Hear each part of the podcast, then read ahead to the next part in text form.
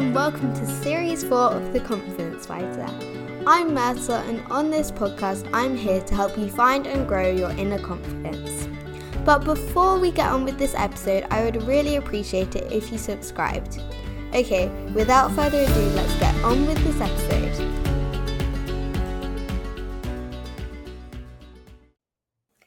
Hello, and you're listening to The Confidence Fighter. And today I'm delighted to welcome Mandy Hickson as my special guest here today. So, Mandy, can you tell me a bit about yourself and your story? Of course, I can. Firstly, it's lovely to be here to join you, Myrtle. Uh, so, yeah, I was the second woman that flew a Tornado GR4, which is a fast jet um, with big, big two big engines that it has.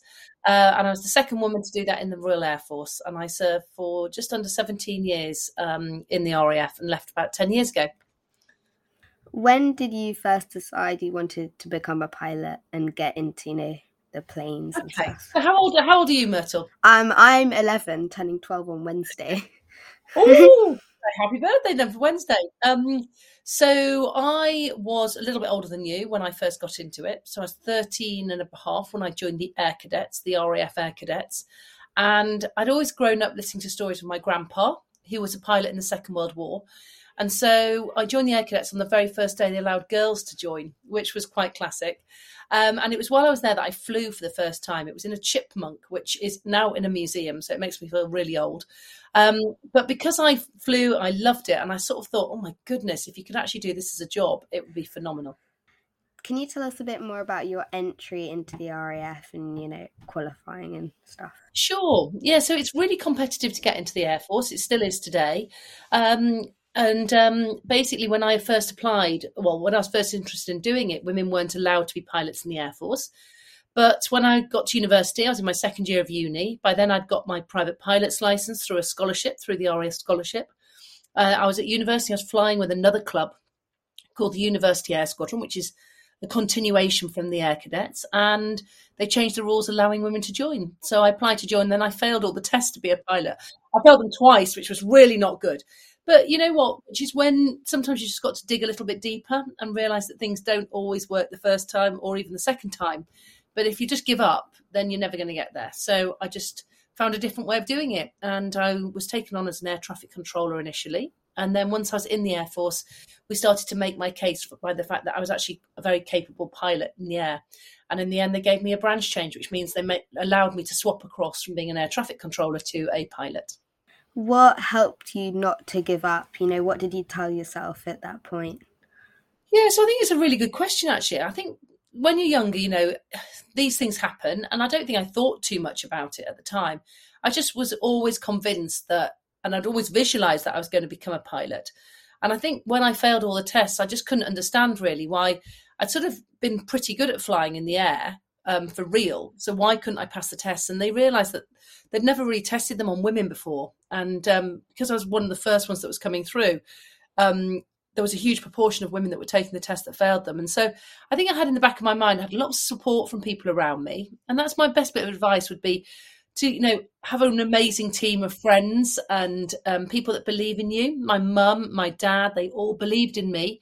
Um, my sister, and then when I got through to the University Air Squadron, I had the boss there, he believed in me. And so I think when you've got people telling you that you can do it, you it stops you from thinking, oh, I can't do it and getting really demoralized. I'm curious about why you think the test may have disadvantaged women. Can you tell us a bit more about that and why you thought that? Yeah, that's a good question. I mean, to be honest, I don't know because they're all done on sort of psychometric testing, but also they test your hand to eye coordination, memory skills. And I don't know, they changed the tests in the end. They actually spent a lot of time and effort. And after about four years of me being in the Air Force, I was asked to go back and actually do the tests again. I was really nervous because I thought, oh my gosh, what happens if I fail them now? That just means I'm rubbish. Um, but actually, I passed them with flying colours the second that, that on the new tests. Uh, and it just sort of makes you realise that, you know, until things are tested, you know, I don't think there's necessarily huge differences, but I do think that men and women process things slightly differently. And I think that does need to be taken into account when you're looking at certain roles that people go into.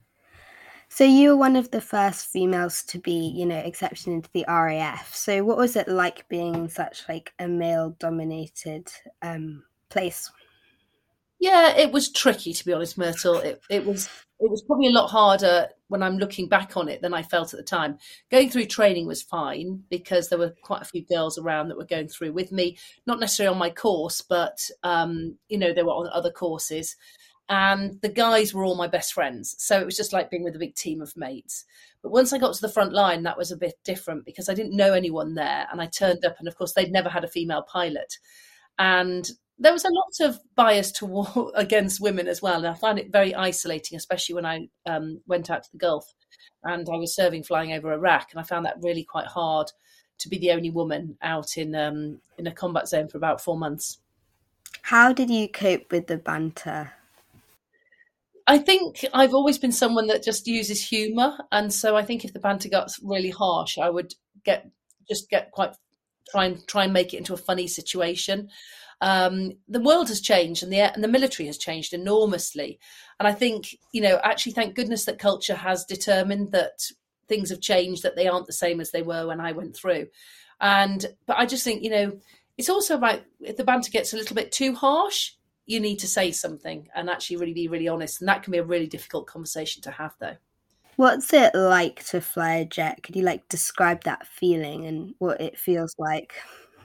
It is brilliant. It's the best feeling in the world. So if you can imagine if anyone's ever been on a roller coaster, have you been on a roller coaster ride? Yes, I love roller coasters. Do you? Oh, you see, perfect. Yeah. Have you been to Thorpe Park at all? Yeah. Or? Yeah. There's one called Stealth at Thorpe Park. have you been on that one where it literally accelerates? It does this sort of like wing over and then it comes back on itself. It only lasts about 10 seconds. Um, but that acceleration that you get when it starts and you get thrust back into your seat and your cheek, cheeks all go wobbly um, that feeling is what it's like to take off in um, a fast jet. So it's as close as I've ever felt is by by doing the stealth roller coaster, or I think Rita was the other one in Alton Towers. But um, yeah, those ones are very much like taking off in a jet. But it's fantastic, especially low flying, which is what I really love to do. So you'd be flying through sort of the valleys of Lake District or Scotland or Wales, and you've got these huge mountains coming up either side, and you'd be lower than people who are sitting watching you on the hills and you give them a wave when you go past. And uh, yeah, that's quite an incredible experience. Can you tell us a bit about the worst part of your training? Was there a bad bit? Yeah, it's there, there were some some pretty horrible bits. One was where we had to do a survival exercise for a week, and we were basically taught how to survive in the wild in Dartmouth. Um, and um, sorry, Dartmoor, should I say? Not Dartmouth. That would have been quite pleasant because that's a nice town.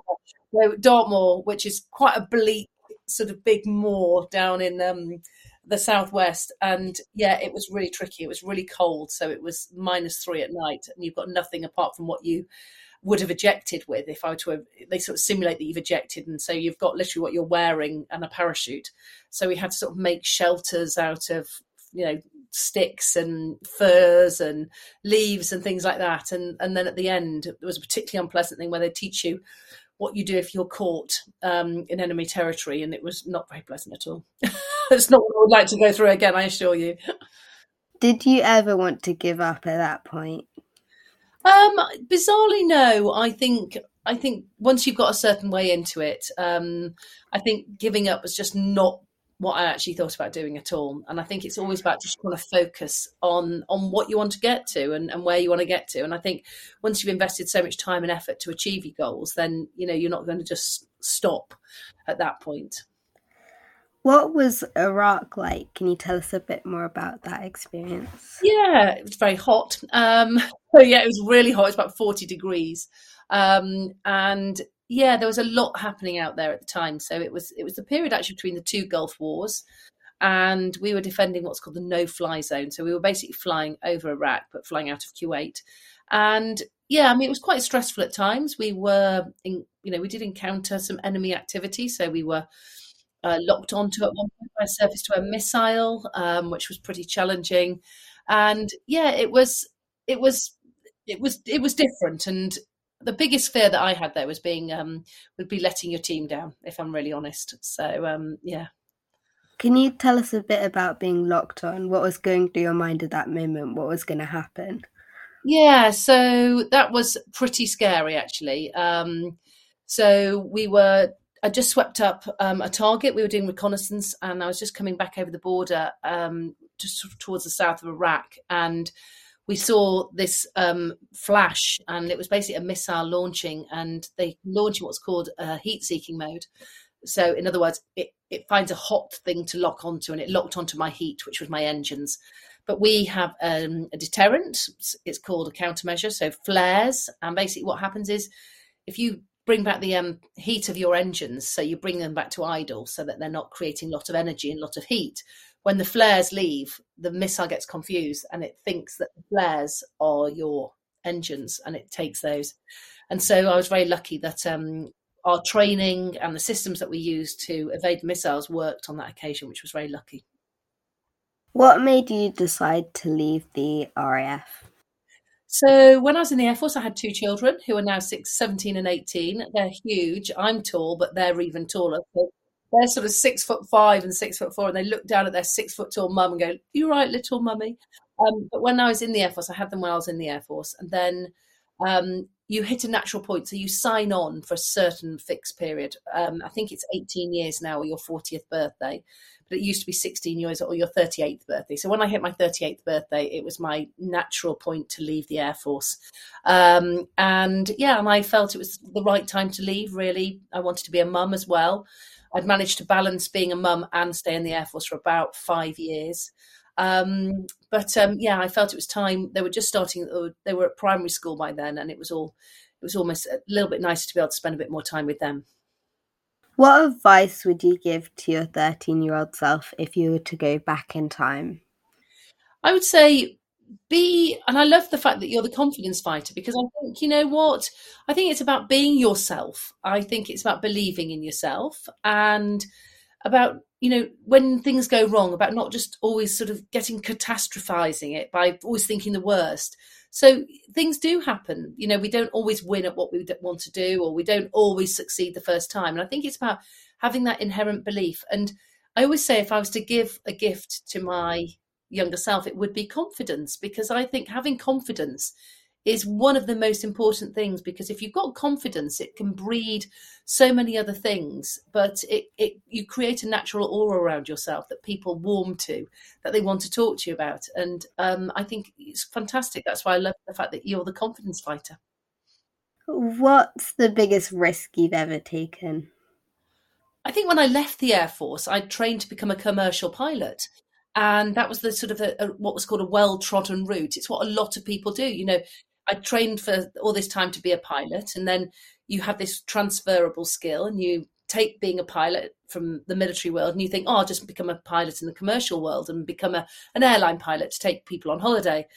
And actually, I I got my licenses, and then I thought, I don't really want to do that. My heart wasn't in it. My husband was doing it, and I just thought if we were both doing it, it would be really tricky for our kids. And I just thought I want to do something different. But that was like this huge risk because it was suddenly going into the unknown, um, which was when I basically um, set up my own business and yeah, made a completely different, chose a completely different flight path for myself to take. You may have already mentioned this, but what's the scariest thing you've ever done or gone through? Um, I think it was pretty scary when I got shot at. I actually nearly crashed an aeroplane once on a runway in Canada. Um, we landed in really bad weather and it ended up skidding, and I almost ended up going backwards at about 160 miles an hour, and that was pretty scary. Um, but again, the training, well, and a lot of luck got us through that one. When you feel lacking in confidence, what do you tell yourself to overcome it? Okay, so I have that quite a bit actually, and I think it's an interesting one really because even as adults, uh, you know, every now and then we sort of doubt ourselves and we think, oh gosh, can I do this? And what I tend to do is I take myself to the toilet, I shut the door, and I think, where's the evidence that you can't? And you know what? I want you to imagine you've got um, a little devil on one shoulder and an angel on the other. So all of this one's the negative and all this is the positive. And basically, you've got the devil saying you can't do it, you know, and you've got the and they're saying, oh, you know, you're you're going to fail at this. And then if you think, well, where's the evidence that I'm going to fail? And there often is no evidence. There's nothing to back up that, but there'll be loads of evidence to say you can do it. And so, actually, by focusing on the I can do it and not on I can't, I that tends to get me through it, and that's how I really get a big confidence boost. So that when I open the toilet door, I come out and I think I'm going to leave all that negative thoughts behind, and I'm going to come out and I'm going to be feeling really positive. What's your favourite song to dance to in the kitchen when you are cooking? Oh, there's one called "I Get Knocked Down, I Get Up Again," which I absolutely love. It was by a, by a band called Chumbawamba, uh, and it was our song when we were going through fast jet training because we all seem to get knocked down quite a lot, but we all got up again, um, and I love that one. Or my other favourite song is um, um, "Mr. Brightside." I can't, you can't beat that one what advice would you give to any young girls who were considering a career in the armed forces? I would say it is a fantastic career. Um, I think things have changed an awful lot. Um, it's so much more accessible.